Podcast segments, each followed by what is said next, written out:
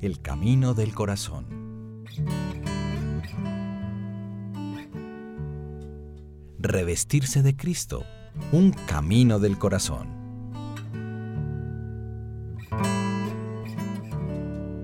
Este itinerario espiritual nos ayuda a profundizar en la espiritualidad del corazón de Cristo, inmerso en un mundo descorazonado.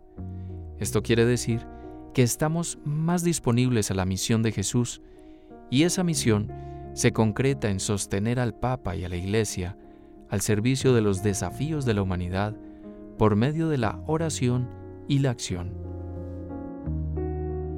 La misión en la vida cotidiana se inicia cada día con el ofrecimiento diario que nos dispone a vivir en la presencia de Dios. Esto nos dispone interiormente a colaborar en la extensión del reino de Dios unidos en una red mundial de oración. Misión concreta del Camino del Corazón. Forjar el corazón del discípulo, ayudándole a sintonizar con el corazón de Cristo para colaborar en su misión por la oración y la disposición de su vida, saliendo de la globalización de la indiferencia y entrando en una misión de compasión por el mundo. Desafíos de la humanidad. En los ejercicios espirituales de San Ignacio de Loyola encontramos la meditación del reino, en la que hace imaginar un rey humano elegido de mano de Dios nuestro Señor, que invita y llama a formar parte de un ejército que quiere conquistar toda la tierra de infieles.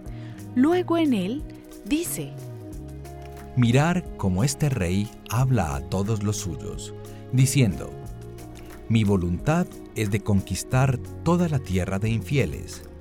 Por tanto, quien quiera venir conmigo, ha de estar contento de comer como yo y así de beber y vestir.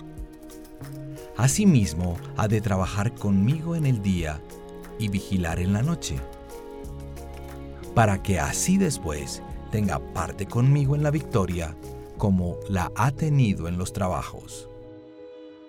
Como apóstoles de Jesús resucitado, el gran desafío hoy es ser sensibles a tantas necesidades de tantas personas que atraviesan situaciones difíciles. Salir de la globalización de la indiferencia y de la cultura del descarte, como lo afirma el Papa Francisco. Veamos. Así como el mandamiento de no matar pone un límite claro para asegurar el valor de la vida humana, hoy tenemos que decir no a una economía de la exclusión y la inequidad.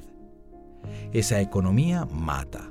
Se considera al ser humano en sí mismo como un bien de consumo, que se puede usar y luego tirar. Hemos dado inicio a la cultura del descarte, que además se promueve.